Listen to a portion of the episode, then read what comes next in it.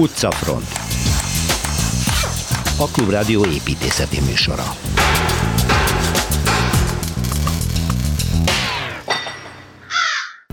Befejezetlen, ám zseniális mű Barcelona mellett a Colonia Güell. Antoni Gaudi különös templomát járjuk körbe Szilveszter Ádámmal. Lent kávéház, legfelül Csontvári Koszkativatar egykori műterme. No, ez a hadik ház, amiről Kelecsényi Kristóf építésztörténész mesél.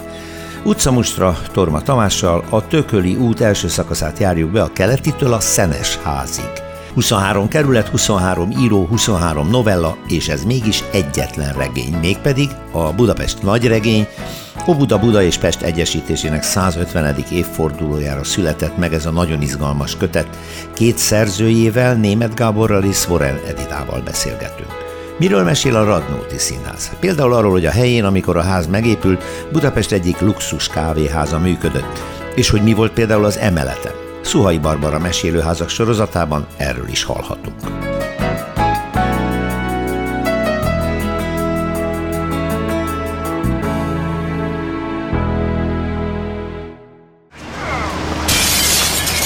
Városi tükör. Átugrunk Katalóniába, Szilveszter Ádámmal. Szia Ádám! Szervusz Péter! Ezt kon- konkrétan is mondhatom, ugye, mert mikor ez a műsor elhangzik szombaton, te éppen Barcelonában leszel. Ma ott leszek, igen. igen. igen.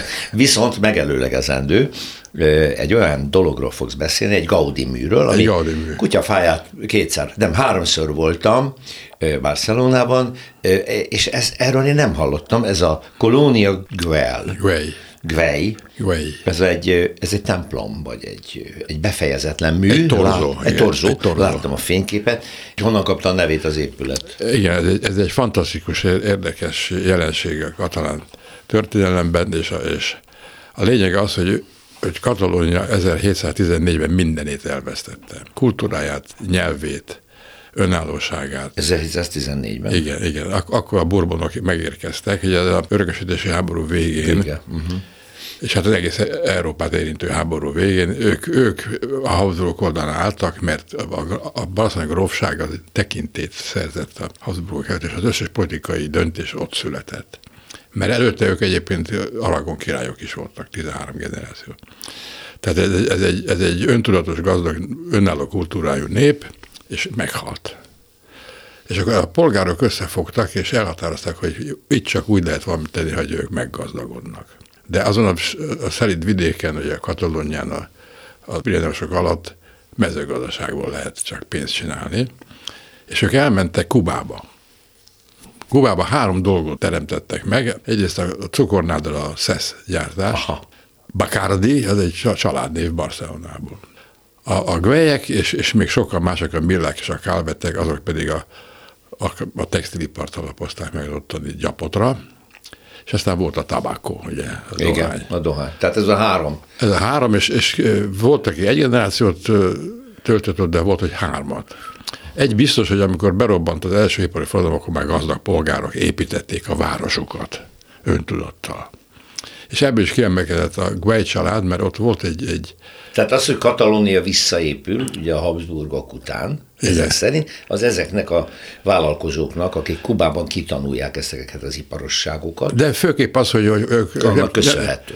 ők gazdag emberek akartak lenni, és ez nagyon jól sikerült. És jönnek vissza építkezni. És, és jönnek vissza, és, mind, és megteremtik azt, amire ők büszkék lehetnek. Na, értem. Tehát egyrészt várost építenek, másrészt a kultúrát támogatják, ahol lehet.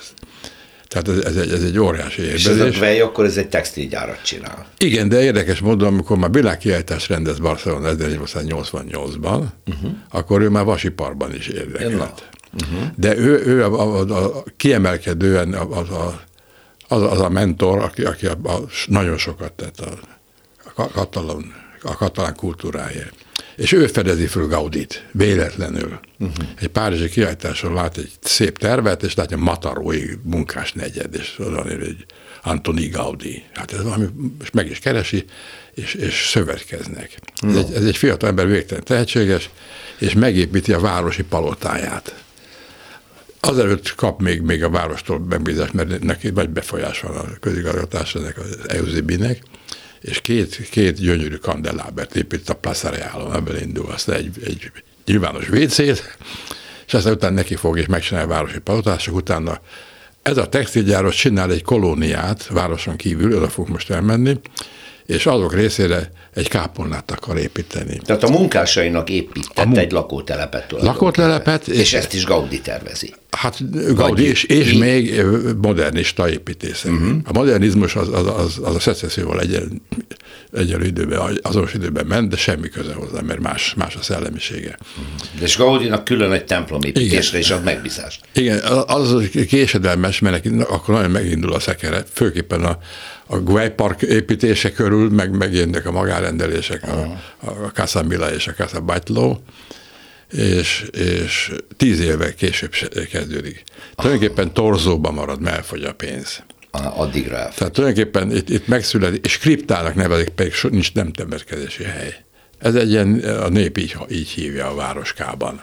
Hát nagyon különös épület, így a fényképről látom. Hát benne is ké, igen, az érdekes, hogy ez abszolút a Gaudi világéletében kísérletező igen. volt. De ez, ez aztán Itt is azt lehet látni, hogy ezek a ferde pillérek, igen, találkoznak, igen. furcsak, ilyen, ilyen boltívek keletkeznek, igen. vörös téglából van igen. boltívezve, az egészen furcsa sátor, akkor van benne az a fehér kőből készült, nem tudom mi. Igen, nagyon, nagyon érdekes. Szóval ez, ez tulajdonképpen ami megépült, az, az a bejárati port, portál, ugye, ami, Igen. ami Ma hallgatóknak mondom, hogy közben nézzék csak meg a Klubrádióban a Facebook oldalunkat, igen, mert ott a fényképe ennek a igen. kolónia. Meg, megépült egy lépcső, ami a, a, a, a, simán alatt kialakított földémre veszi föl, ott van egy kapuzat, ami, ami tulajdonképpen utal arra, hogy, hogy itt, itt lett volna a felső bejárata az épületnek, és van egy tornyocska, az is torzóban maradt.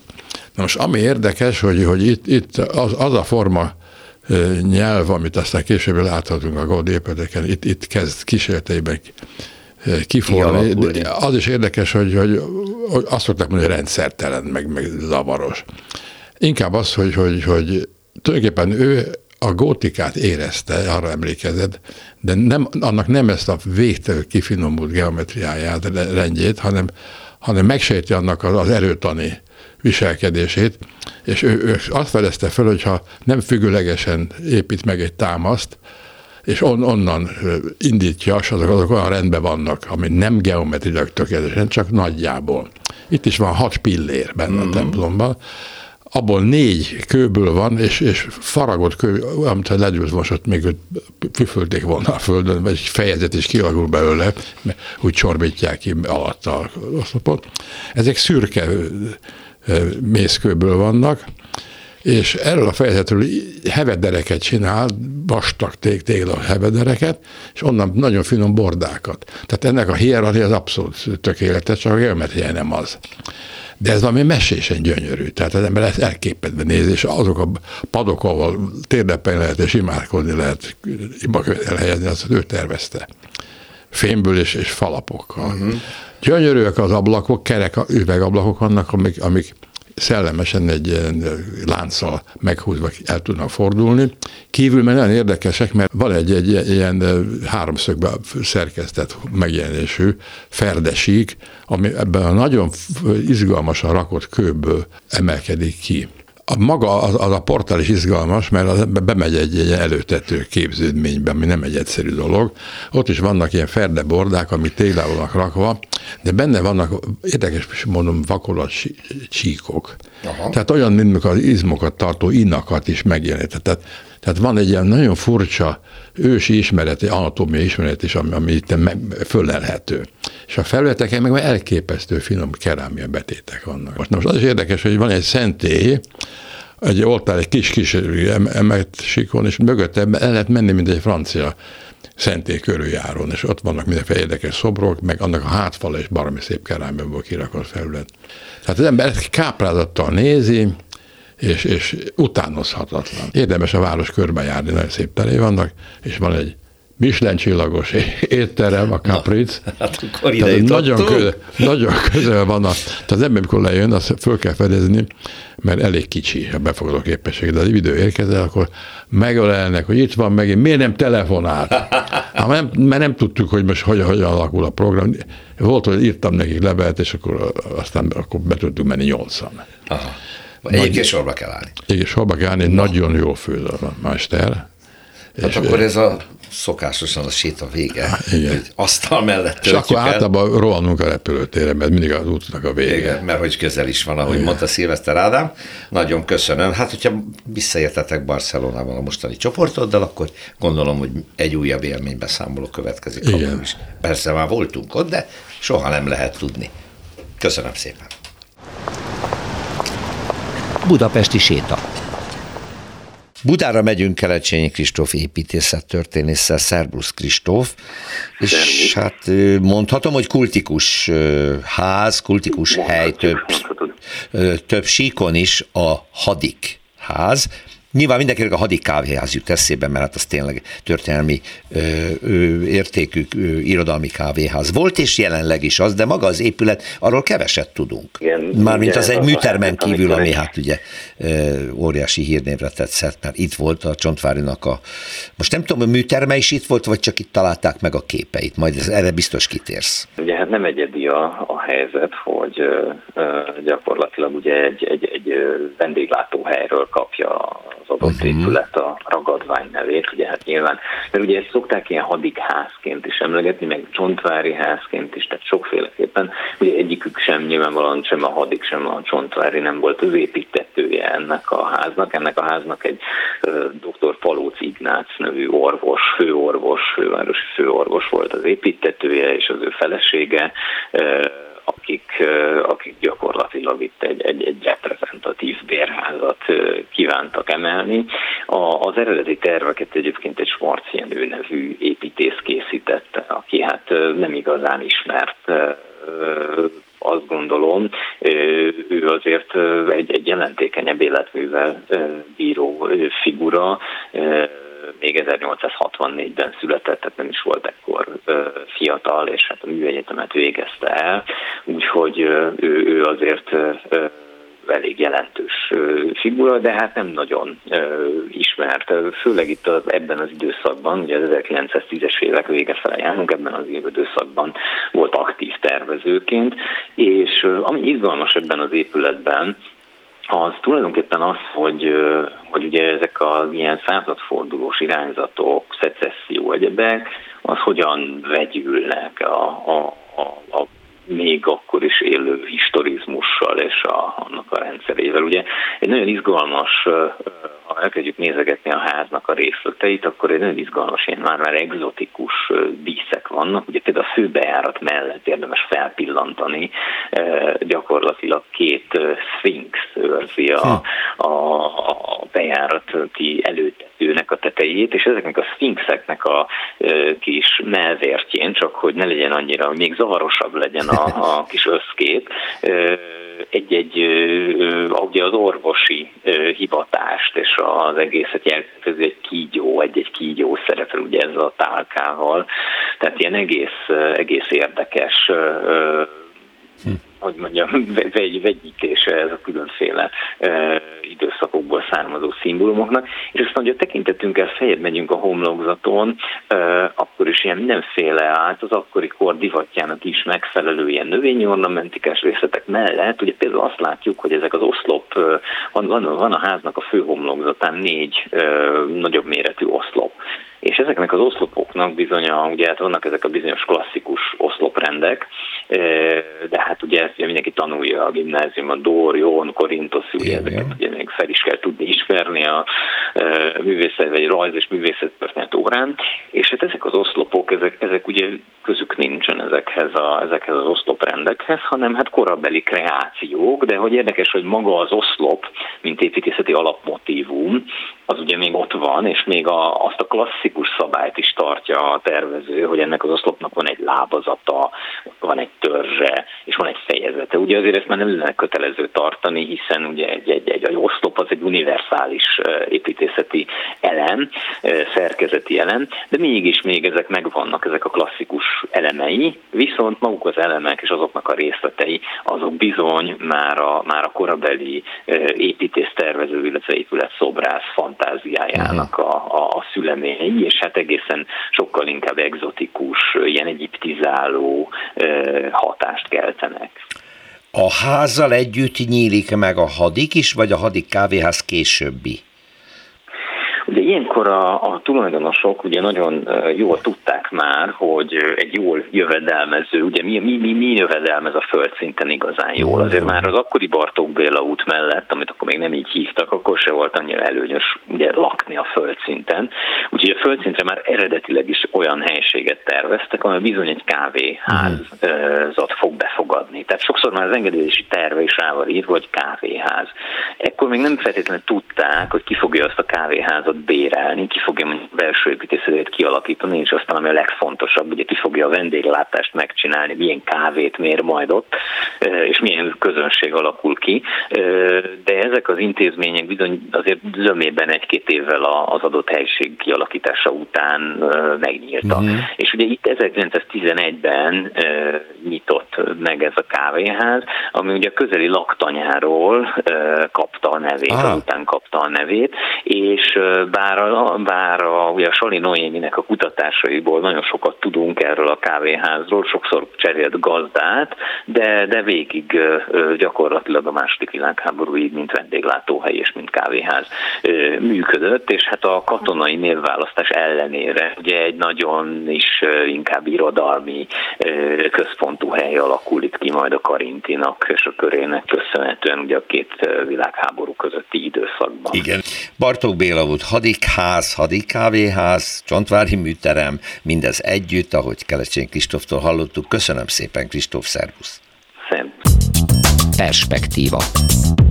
Utcamustra helyett útmustra következik Torma Tamással, az Egy Helyblokk szerzőjével. Szia Tamás! Szevasz Péter, üdvözlöm a hallgatókat. Na ez hosszú, Tököli útról Jó, hosszú van lesz, szó, ez minimum az nagyon rész. hosszú.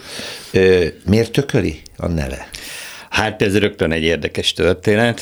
A múlt század forduló körül vagyunk, és a hosszú-hosszú Tisza kormányzások után egyszer csak bejött egy ellenzéki kormányzás, pont a, a évszázadváltás éveiben, a Bekerle kormány idején, és akkor ezek a függetlenség pártiak egy hosszú folyamat rész, részeként elérik, hogy Törökországból hazaszállítsák Tököli és Rákóczi ah és Zrínyi Ilona hamvait, jön a vonat, befut a keleti, keleti pályaudvarba, és igen. onnan egy hatalmas díszmenet viszi, innen ugye érdekes, hogy hova, mert nem itt temették hát el, tehát nem a temetőbe, igen, hanem, hanem elvitték két különböző templomba. Uh-huh. Tökölit például a, a Deák téri evangélikus Igen. templomba, ugyebár Rákócit, azt most nem teszem, hogy hová, felravatalozták, és utána vissza a díszmenetbe, és akkor vitték a keleti pályaudvarba, és mindez azért érdekes, mert iszonyatos nagy felvonulás volt, ennek már volt egy, egy lassan megalapozott kultúrája is, hogyha ezt mondhatom, tehát a Kossuth újratemetés Igen. is, a Nemzeti Múzeum előtere, mint ilyen nemzeti nagyjainknak a felravatalozó helye kezdve Teleki Lászlóval, az öngyilkos Teleki Lászlóval. És ez egy október végi nap, fölrakták a vonatra, az egyik ment Kassára, Kassára a másik Késmárkra, mármint a vonatok, viszont ennek megfelelően a addigi Kerepesi utat két részként a elkeresztelték Rákóczi, Rákóczi útra, illetve, illetve Tököli útra. Keleti mellett Igen, Tököli, Tököli úton nem ment a menet egyébként, nem csak ment, a Rákóczi úton, igen, de ennek igen. egyébként ekkor történt meg a Kossuth Lajos utca elnevezése is. Folytatásként. Függetlenül, azt hiszem 60 utca volt. Na, akkor építészetileg is bejárjuk igen. a Tököli utat. Honnan indulunk? Na, Ugye, honnan? most pont erre jöttem, hogy nagyon érdekes. Egyrészt a keleti old, a keletitől indul. A keleti mellett van egy ilyen vasalóházszerű Igen. épület, ami hát nem vasalóház, hanem az ilyen helyeken egy, egy háromszögház, ez tulajdonképpen tehát nem annyira keskeny, amivel indul, de a túloldalon már elindul jóval korábban. A beépítés. És hát ez a ez a multikulti része, építészetileg itt tulajdonképpen a Dózsa György kereszteződésünk nem is nagyon említhetnék, vagy említek, sem, kínai éttermek, ott volt hosszasan, tulajdonképpen még a szíriai polgárháború magasabb lángon izzott, akkor ott a kormánypártiak, illetve ellenzéki szír menekültek plakátháborúja, tehát ott volt egy bolt hatalmas Assad képpel, akkor és iroda is volt ott valamilyen... Bolt, bolt volt, bolt. de most is van több Igen. bolt ott. És hát a mögött a, a, a, a jó emlékű garai piac ott bent, ott amit bent, aztán igen, végül igen, átépítettek, de... Elérünk a Dózsa György útig. Uh-huh. Na, akkor innen kezdődik, igaz? Említésre méltó rögtön, igen, rögtön egy, egy, egy ismeretlen ismerős, hogyha lehet ezt mondani, a Szenes ház, nem rögtön a sarokház, de ott a megállónál van, a szenes, szenes ház, ezt uh, így sen, nagyon kevesen ismerik, vagy Aha, ma már talán többen. Még. A belső udvará, a belsőben készült képeit ismerik nagyon, mert ez egy visszafogott szecessziós ház, egy olcsó, uh-huh. nevezzük így, uh-huh. uh, tehát magánberuházásban épült, egy fiatal tervező bizonyos nagy István tervezte, ifjabb Nagy István, abszolút szecessziós Lechner ihletésben. Ez kívülről nem látszik, mert meg vannak spórolva, tehát nincsenek zsolnai kerámiák, hanem vakolat minták vannak Tehát tulajdonképpen. a díszítés az vakolat, nem kerámia. És hát időnként felújítják, akkor kívülről is hirtelen feltűnik, magát. de utána a közlekedési bekoszolódik. kosz bekoszolódik, és Igen. így visszasimul a... Na de belül, belül nincs kosz, és hát gyönyörű, tehát azt, azt rengetegen ismerik. Rendkívül élénk színek, hm a gangrácsok, lépcsőházrácsok, virág, illetve pillangó motivumokkal, valami egészen ö, ö, gyönyörű. Mitől szenes ház? Egy szenes nevű család ja, ez volt a család Én is gondoltam, Aha. hogy Szeles Hannának esetleg közel, semmilyen köze Semmi. nincs hozzá. Ö, mindjárt mondom, Szenes Mór biztosító intézetű főfelügyelő és felesége Sten Regina. Ah. Épített, ez egy bérpalota, akkor, amikor még valójában kiépül a, tehát pont abban az évben, amikor a Rákóczi, illetve Tököli menet ott elmegy, és a Csömöri út, korábbi Csömöri vég, az Tökölire az változik, tököli. és itt a zárt és a, a nyitott beépítettségnek egy ilyen furcsa határán van, mert addig teljesen zárt, tulajdonképpen olyan, mint a budapesti belváros, a Tököli útnak ez az első eddig nem részletezett szakasza.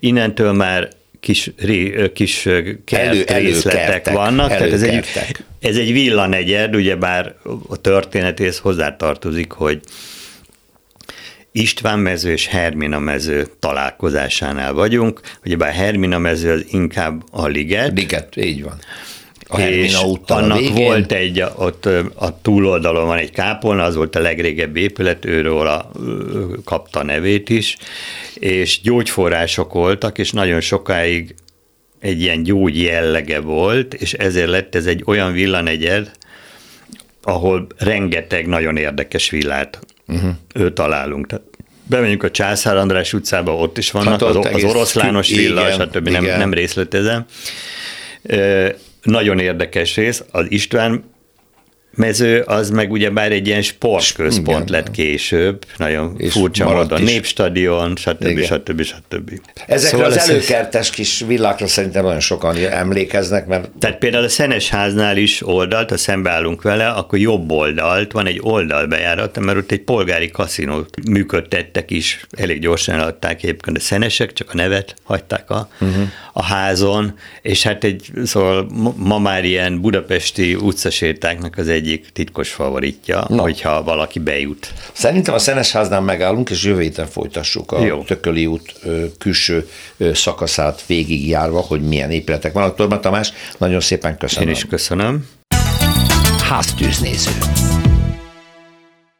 Ismét mesélni fog egy ház Szuhai Barbara segítségével. Köszöntöm a stúdióban. Köszönöm szépen a meghívást. De egy olyan ház, ami ma is mesél, mert színház van benne. Igen. Hát állandóan mesél. Hát állandóan. Estig, de nem volt benne mindig színház, igaz? Ez így van. Ez így van, ez szállodának épült, illetve szálloda, igen, amit, amit azóta kicsit utána olvastam újra, mert hogy gyönyörűen felújították most egy pár idén lett kész, Nagymező utca 11-ről beszélünk, és a legnagyobb meglepetésemre a 20-as évektől kezdve ott egy Európa szálloda nevű ö, hm. műintézmény létezett, amit 937-ben lebontottak, hogy annak a helyére ugyanúgy szálloda, Európa szálloda épüljön. És annak épült, tehát nem bérháznak épült ez a hat emelet, ruszticai márványba csomagolt, bahauzos vonásokkal. Igen, ez egy modern épület. Ez egy modern épület, és azért érdekes, mert a Mellinger Artur, aki tervezte, az egy régi vágású építész volt, 62 éves volt, mikor ez a megkeresés őt elérte, és ami engem mindig csodálattal tölt el, hogy itt vannak ezek az építészek, akik bőven letesznek már egy életnyi munkát az asztalra, leginkább ő a szecesszióban utazott, uh-huh. ő szecesszió, eklektika, de inkább olyan meseházakat, ami egész, ami az ő munkája mégis arra van dolga bárkinek, akkor nagyon ajánlom a kívülről hervasztó állapotban lévő Veselényi utca 40-es számot például, és ha véletlenül nyitva marad az ajtaja, akkor be lehet szökni, és macska jelleggel felkúszni a sokadik emeletre. Ott léteznek Magyarország egyetlen uh, emberi arcot ábrázoló szecessziós metszett ablakai. Ezek Hoppa. nem színes ablakok, hanem fehér alapon fehér metszés, elképesztően érdekes és gyönyörűek. Még és ez egyszer, egy Veselényi utca 40. 40. És még egy 77 házat tervezett, és köszöni szépen ő már Lezárta az le, életművet. Nyugodtan nem, soha többet az életben nem kellett volna tervezni, és ehhez képest jött ez a megkeresés, és az hagyja, hogy elvállalta, és hat emelet is építsünk, de a legmodernebb, a leg, az akkor a fiatalok által felfuttatott gyönyörű premodern balhauzos vonallal egy ultramodern gyönyörű ruszticai márványból kívülről belülről becsomagolt uh-huh. házról beszélünk. Homokszín és fekete színekben szerintem minden erkélyek, francia erkélyek, francia erkélyek, és a hatodik emelni egy tetőterasz. A tetőterasz. Ezt olvastam, meg. és meg is lepődtem. Ezt alulról nem lehet látni. Az Ezt ember nem. elmegy a Radnóti színházba, mert ugye ma már az működik Igen. ott, hogy bocsánat, hogy spoilerezek előre, de nem is gondoltam volna, hogy annak van egy, és nem is akármilyen tetőterasz. Nem is akármilyen tetőterasz, ugye kerthelység az sose, de a földszint az közösségi tér, és az kávéházként nyílt meg. Most a Claridge az azért érdekes, az a az név. a neve? A kávéház? Az a Claridge volt Claridge. a neve, és ilyen néven három műintézmény létezett Budapesten, három időszakban. A legkorábbi az 933-ban egy rövid ideig, a legmeglepőbb módon egy egészen más hangulatú, kerthelységes, igen jó vendéglő létezett a mai Beethoven annó Gál utca és Böszörményi utca sarkán, 930 mondjuk kettőtől négyig, körülbelül, uh-huh. de egy rövid ideig, utána 37-től 41-ig itt a Nagymező utcában, és utána a háború után az Oktogonon nyílt újra, mint jazz klub, ugyanez a név így megjelenik Clarice. három helyen. Na most New Yorkban van egy ennél sokkal híresebb, is gondolom onnan az ihlet a névre, ami itt különös, és találtam, ha lehet, hogy megtalálom most is, egy újságcikket, hogy 30 többet is, ugye 37-ben lebontják az adnót létező és teljesen közismert szállodát, és híre megy, hogy újra épül a szálloda, tehát ez nem lesz egy újdonság, hogy ott most egyszer újra egy Európa szálloda lesz, hanem annak megy híre, hogy egy ultramodern kávéház és étterem nyílik az, az a földszinten, és egy olyan 1937. februárjából szóló hirdetést találtam a 8 órai újság az Arcanum oldalain, hogy új fény az éjszakában a Nagymező utca 11-es számú bérpalotán új neonfény gyulladt ki. Café Coleridge Budapest új világvárosi kávéháza tartott világítási próbát. Ember erdő, erdő állt a körül az ízléses fényreklámmal és valódi ruszticai márványjal kirakott kávéházat, melynek fényprodukcióját megtapsolták. A jövő héttől kezdve állandóan égni fog a fényreklám, nagy ünnepség keretében nyílik meg az új Claridge kávéház. Most úgy nyílt meg két teremmel, hogy a külső, a nagyobbik teremnek üvegkupolája nyílt, Aha. ez a belső udvarban az épület belső udvarában, és azt elektromos motorral tudták nyitni, csukni. Ah, tehát ez ha az ember Szabad megnézi... Szabad alatt lehetett ülni, hogyha hát nem csak az, hanem, hanem hogyha az ember megnézi a két világháború kész, között készült filmeket, folyamatosan dohányoztak, de megállás nélkül. Bizony.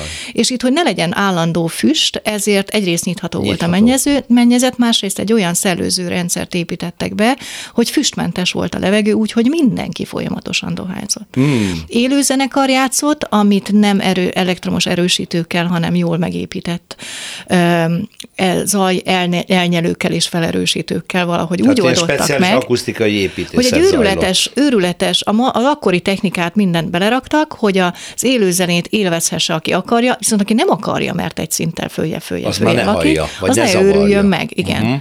Tehát még erre is figyeltek. És még arra is figyeltek, hogy ez nagyon klassz, és, ja, és hát a, a, a dizájn is nagyon érdekes lehetett, mert ilyen hínaras, madaras, állatos tapéta volt, tehát egy ilyen e, egzotikus hangulat, és hogy kéne kerthelyiség, mert Pesten vagyunk, jó melegek lehettek akkor is, mondja annyira Na, nem, mint ez most, egy de udvar, ez egy zárt, ez egy zárt tér, és akkor egy liftet raktak a, be, a kisebbik teremből, és azzal a föl lehetett pattanni a hatodik emelet tetőteraszára. És hát ez zseniális lehetett. Zseniális lehetett. És, és viszont még azt is olvastam, hogy kiváló kiszolgálás, olcsó árak. Na most viszont no. hát, itt a működési költség valami olyan horribilis Igen. lehetett, hogy szegényt hát 41-ben már elárverezték úgy, hogy a teljes bútorzatát kitették az utcára, és azt vinni lehet. Tehát egészen csúnya adóhatóság is, meg a ház tulajdonosa, egy házkezelő építette a házat, és a Terézvárosi házkezelőnek. Tehát teljesen eladósodott adott a szerencsétlen újító, pedig hát csodálatos lehetett a, uh-huh. az élmény,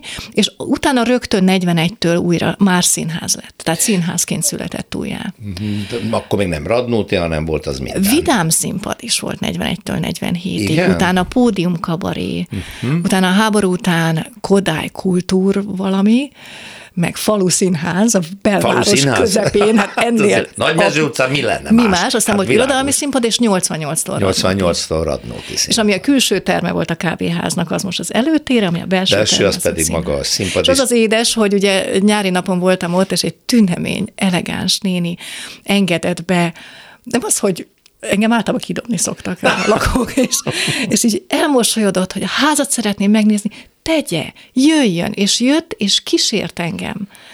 És fölkísért, és akkor láttam, hogy az egyik eszem félmeleten egy ilyen szépen metszett kiírással színházterem, és mondta, hogy ez a próbatermük. És akkor és ő nagyon szereti, hogy ott a színház, hát ez az, nem zavarja. Az jött át, hogy nem, az, hogy nem csak az, hogy nekem örül, mert büszke a házára, aha, és nézzem aha, meg, aha. hogy 937-ben megépítették úgy, hogy, hogy homokszínű, egy fehéres és fekete csíkos, a minden lépcsőfok, minden lépcsőforduló, a lépcsők, a kapaszkodó fekete, valami gyönyörű. Uh-huh. Pici, szűk a lépcsőház, biztos szépek a lakások. Nem csak az, hogy Borcla büszke a házára, hanem a színházra. És nem tudom, hogy szeretik, jaj, nagyon, de nagyon jó, hát úgy szeretjük, hogy mindenkit ismerjük, és most van bérlete? Minek? A nappalimból is hallom.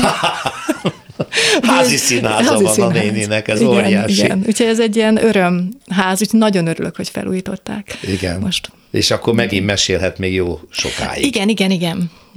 Érdemes. Hát szóval, Barbara, megint meg kell nézni, vagy belopódzom én is a házba. Ezt a lépcsázat meg akarom nézni. Nagyon szépen köszönöm. Várom vissza. Nagyon szépen köszönöm a meghívást, örömmel jövök. Utcafront. Ilyen könyv még nem született, mint ahogy olyan város ez született, mint Budapest, vagy legalábbis úgy, ahogy Budapest született. Ugye hát mi sokat beszéltünk arról, hogy a 150, az Egyesítés 150. évfordulóját ünnepeljük ebben az évben. Óbuda, Buda és Pest, 1873. Na de az a könyv, ami ezzel kapcsolatban ö, megszületett, az a világon egyedülálló.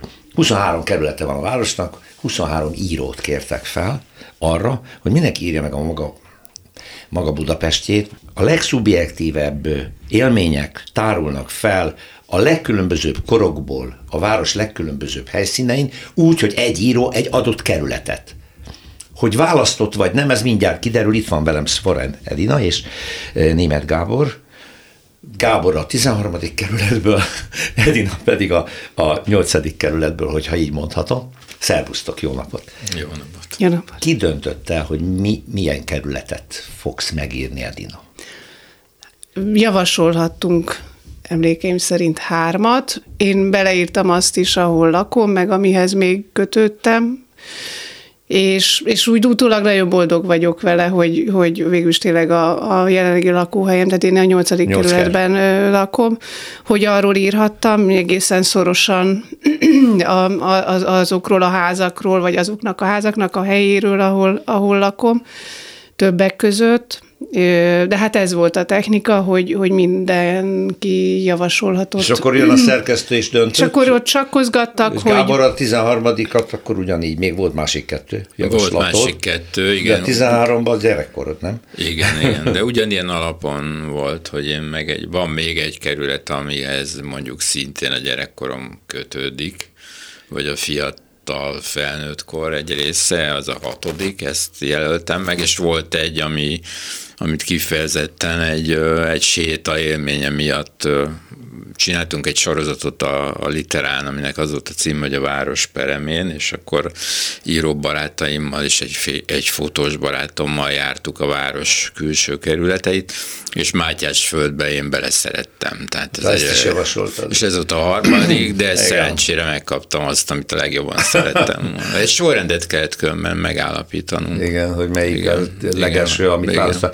Jó, beszélünk mindkettőtök írásának a a sztoriájáról, tartalmáról, de hogy születik meg egy olyan könyv, ami 23 fejezetből mindenki egy fejezetet ír, és mégis egy egységes Budapest könyv, ugye ez a Budapest nagy regény, az a címe, itt van a kezemben, egész tekintélyes, a szép nagy kötet. Hogy szerkesztődött? Mi ennek a technikája? Mindenki azt írta, amit gondolt, és jött egy szerkesztés, és összefűzte. Alapvetően mindenki azt írta, amit gondolt, mindenkinek voltak szerintem ötletei, mindenki a saját metódusa szerint, tehát én a gombhoz a kabátot módszerrel, nevetségesen pici kis ötletem volt, ez a Karpenstein utcai, ezt pont Gábornak meséltem is, Pesti sztori, hogy, hogy, a, hogy meghal egy ló, a Kárpenstein utca, ö, utcában jön a helyszínelő rendőr, nem Be, tudja leírni, a, és bevonszolják a Magdolna utcába, hogy jegyzőkönyv elkészülhet. És akkor itt, itt ennyi. És a akkor, mag, igen, és akkor elköré, és akkor elköré végül is valami teljesen más. Hát gondolom mindenkinek kicsit más az írói. Végül is csinálhattuk magyarul úgy, ahogy szoktuk, csak aztán volt egy fázis, ahol ahol jelentkeztek a szerkesztők, és, és egyrészt mi is olvastuk egymás úgynevezett Na, ez szinopszisait. dolog, gondolom, hogy ez azért egy érzékeny dolog. Igen. Szóval az író, hogy mondja, nem egy egy teremben alkot, ahol mindenki oda megy és belenéz a jegyzetébe. Tehát azért Persze szükségszerű hogy egymás írásait ismerjétek, Érdekes, gondolom. Érdekes, terem szót használod, mert hogy az egyik mentor a folyamatnak az Tasnádi István volt, oh. aki egyébként a sorozatírókkal sokszor szokott úgynevezett writers roomokban ülni, igen. ahol ugye egyébként pont ezt csinálják, amit Ja, mondod. igen, a sorozatok. Igen, de ez egy, tehát uh-huh. ilyen értelme annyiban hasonlította ez a helyzethez, hogy, hogy a sok lidérces messze fénynek kell úgy csinálnia, mint hogyha közben egy termelőszövetkezetet alakítanám. E, ezért aztán kénytelenek voltunk valamennyire figyelni egymásra. Ugye az is szokatlan, hogy, hogy szinopszis előzzön meg egy irodalmi művet. Tehát olyankor előfordul, amikor pénz... pénz... Szóval előre meg kellett a szinopszist írni, holott még csak egy magja volt, meg maximum a a novellának, hogy miből indul majd. És ki. ez az egyik, ami mondjuk valamelyest kordában tartott minket, a másik pedig, hogy volt néhány ö, peremfeltétel, hogy így mondjam, amelynek meg kellett felelni. Az egyik az volt például, hogy az adott kerületben legalább három helyszínt érintsen a történet, uh-huh. illetve hogy legalább két szereplője legyen, uh-huh. illetve hogy legyen két idősig amit használ, ez feltételezhetően az egyik a múlt valamelyik darabja, a másik pedig nagyjából az írás jelen ideje. Uh-huh. Azért ezek már mondjuk valamiféle határozottabb körvonalat adnak egy munkának, és utána jött az a, az a rész, ugye a másik szerkesztő Spéceli Dóra volt, hogy megpróbálták a természetesen adódó összecsengéseket, rímeket hogy mondjam, valamilyen módon és a tudtukra hozni egyáltalán, mert, nem, mert azért nem minden fázisban ugyanúgy turkáltunk egymás anyagába, úgyhogy, úgyhogy tehát valami laza közös szállat azért keresett a mentor, hogy írjátok bele azért ezt, azt, vagy nagyjából, hogy ez a szövet kialakuljon, ez a 23 fejezetből álló Budapest nagy regény. Igen, ugye nyilván az ember belegondol egy ilyen helyzetbe, akkor tudja azt is, hogy biztos, hogy lesznek automatikusan adódó motivumok, amik ugye végig mennek, mert egy nagyvárosi létezésből következően megérintenek minden olyan történetet, amihez hozzátartozik, vagy olyan, olyan mindent összekötő elemek, mint a Duna, amiről ki is derült, egyébként egy szépen végig folyik az egész mm-hmm. könyvön, tehát hogy Igen. sok minden történik a Dunával, vagy a Duna mellett.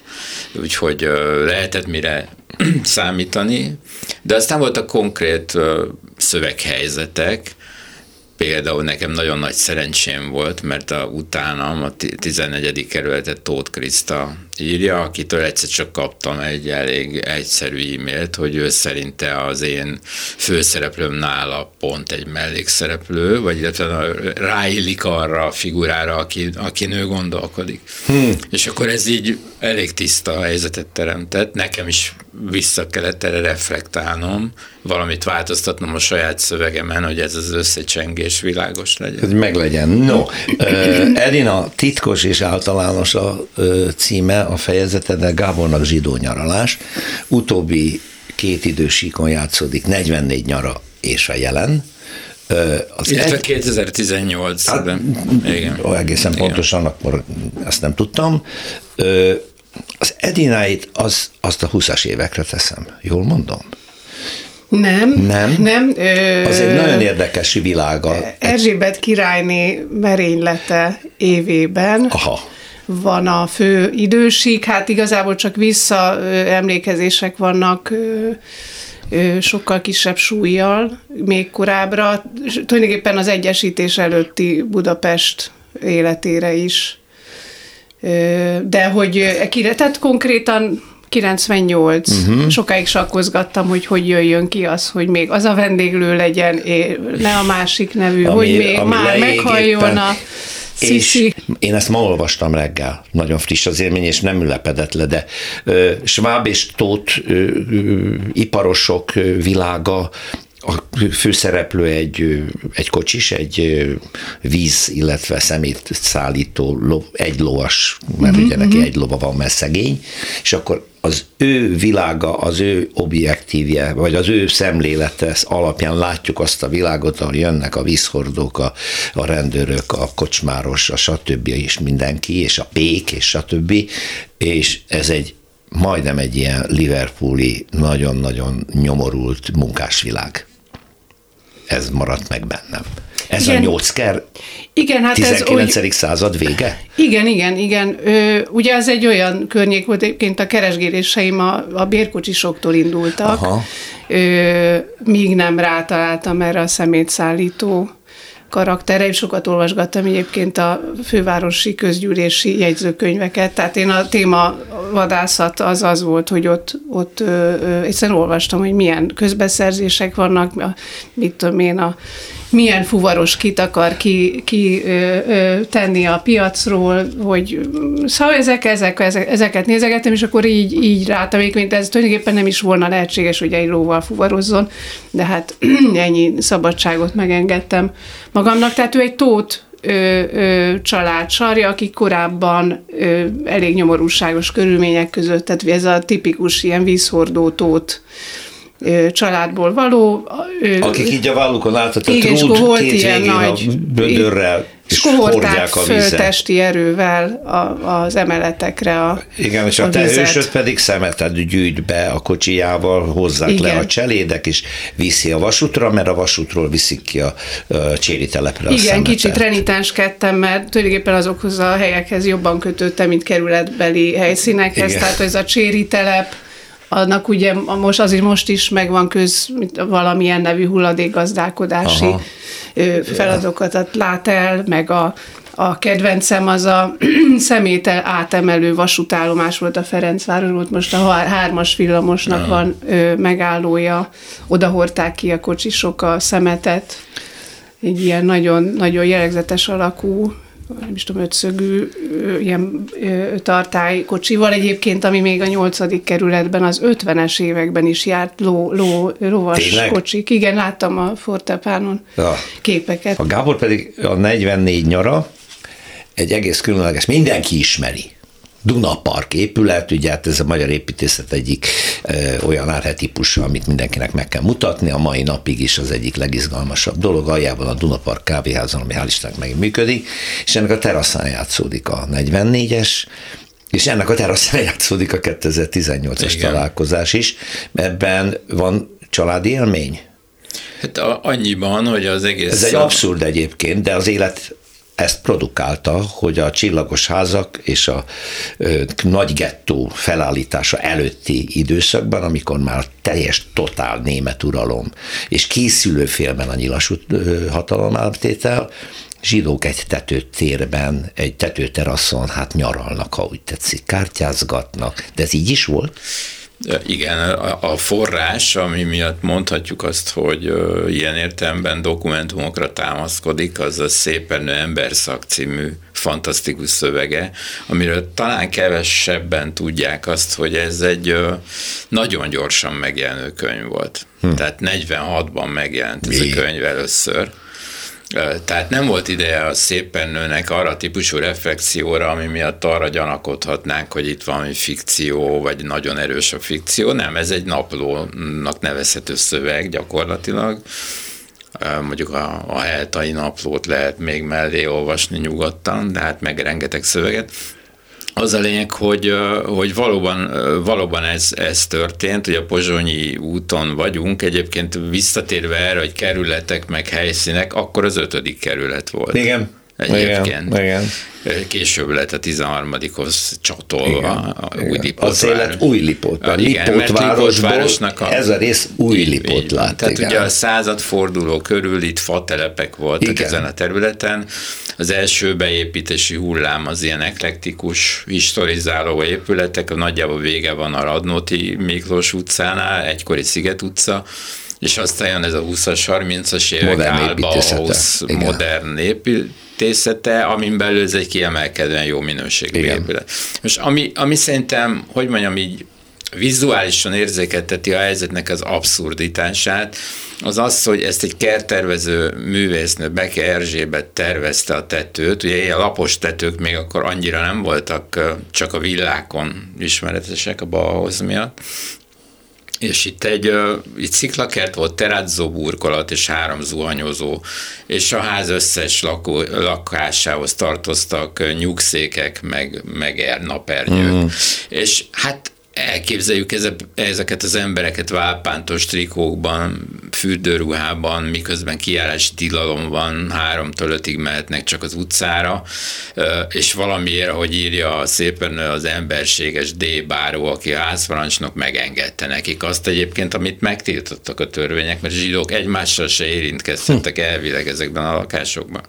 De közben ezek jó módú emberek voltak jobbára, hallgatták titokban az angol leadást, ahogy ugye mondani szokták, illetve jártak be fehér passzományosok, akik akik hoztak be híreket. Tehát, hogy volt valami információ csere, és nekem az a nap érdekelt, amikor a Stauffenberg hmm. merényletről egy pár óráig azt lehetett gondolni, hogy, hogy sikerült, illetve amikor már az kiderült, hogy nem, akkor is sokan úgy gondolták, vagy úgy tudták, hogy a Wehrmacht és az SS az egymás ellen háborút folytat, tehát, hogy napok vannak hátra ebből az egészből. De és ez 44. augusztusa, ugye mindenki tudja, hogy mi jön Igen, utána, hogy mi jön utána meg tél, és hogy hát igazából ez az a, ez az a szerkezet. Igen. Még csak annyit mondanék, hogy az a döbbenetes, hogy ez az ingatlan, ez nagyjából Budapest egyik legdrágább ingatlan a ma is.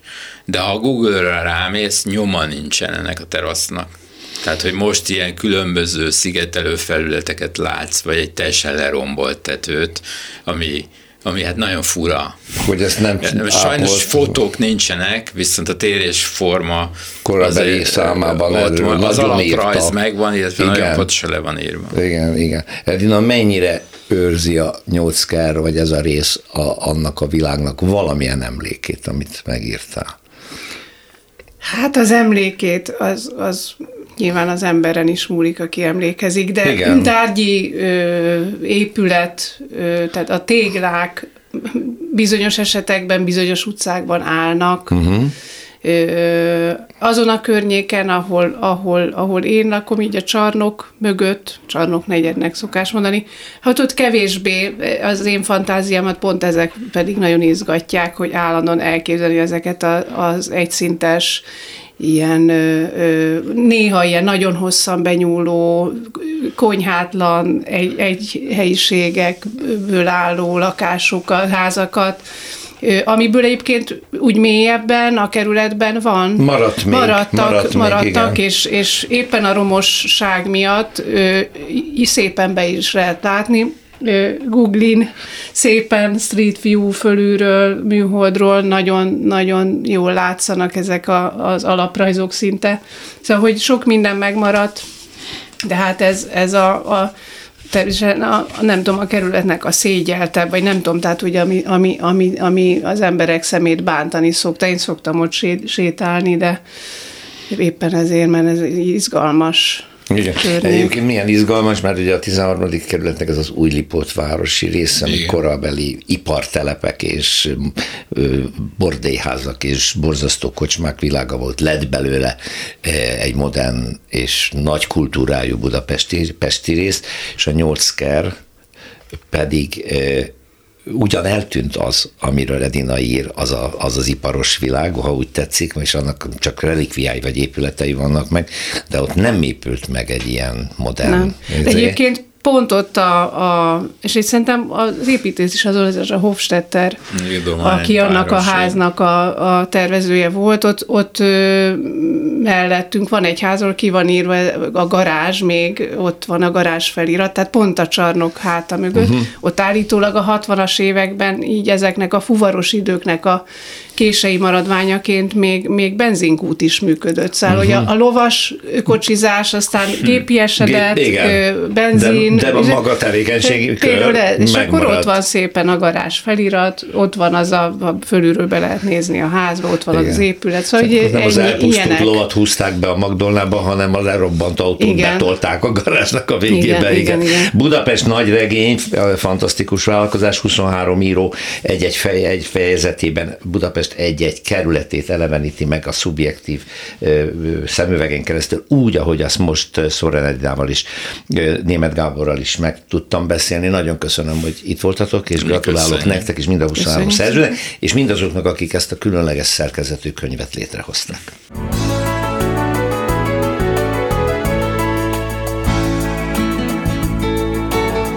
Köszönjük a figyelmüket, az utcafontot hallották, a műsort Árva Brigitta szerkesztette és Rózsa Péter vezette. Egy hét múlva várjuk Önöket.